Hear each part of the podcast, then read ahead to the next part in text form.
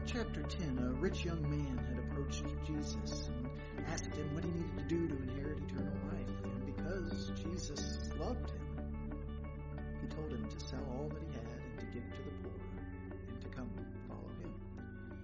And that young man couldn't do it. He loved his great possessions, so he left sad. And for some of us, reading that story, it might be a little hard to understand how telling a guy to sell all that he had was Jesus loving him. Testing him, maybe. Challenging him, sure. But what's loving about telling this guy to sell all his stuff? Oftentimes, when reading this passage, we find ourselves drawn into conversations about how, well, it's not having money. It's the love of money that's the root of all evil. And we try to find ways to justify how this might apply to people with these extreme amounts of wealth, but just for us averagely wealthy people, as practically all Americans are, that it's maybe not as applicable for us, but that's missing the point. For that, we need to go beyond where the story of the rich young man ends, with him leaving sorrowfully, and see what Jesus said next. Because his decision not to sell what he had and follow Jesus. That was the real tragedy. Because Jesus is so good. What would have happened next if he had would have been so much better. In Mark chapter 10, beginning with verse 23, and Jesus looked around and said to his disciples, How difficult it will be for those who have wealth to enter the kingdom of God. And the disciples were amazed at his words.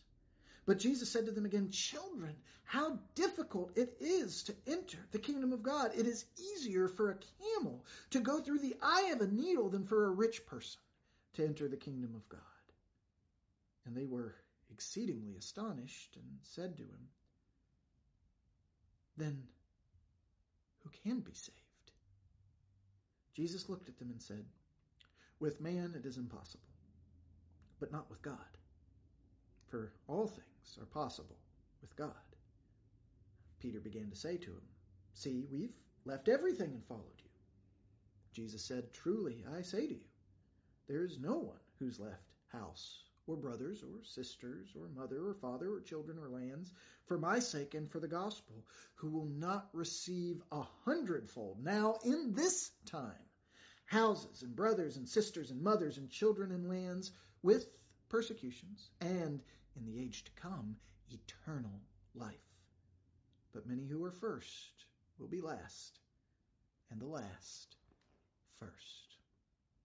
What would have happened if that rich young man had sold all of his possessions to give to the poor and came and followed Jesus?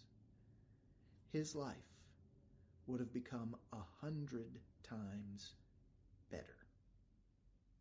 That's what Jesus said.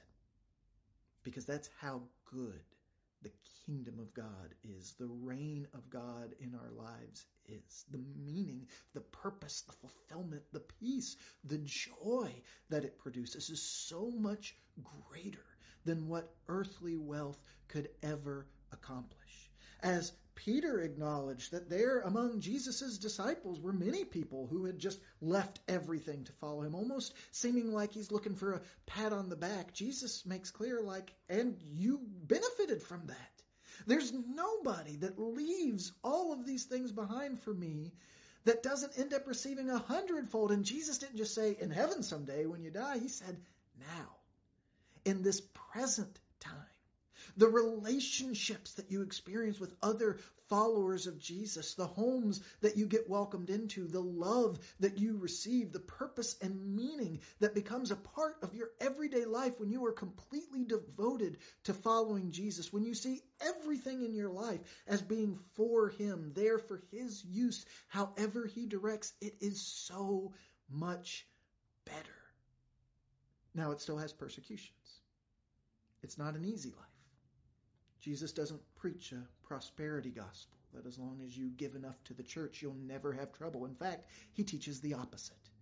He assures us it will be hard. But that's why part of our hope is still for the age to come. when that life that is so abundant now becomes eternal and we share in life in God's presence forever. This is what that young man missed out on. And a lot of people would. A lot of us stop ourselves with what we can see with the world as we know it now, and we can't imagine anything beyond that. And usually, the more earthly advantages we have, the harder it is for us to imagine things could be any better than they are. So Jesus said, the first will be last. Last will be first. It's hard for the rich. It's hard for the powerful. It's hard for the comfortable to enter God's kingdom. But it's not impossible. It's impossible for us, but not for God. As we know Jesus, as we know that He's truly good, then we can come to recognize that it is worth it to follow. Whatever the cost.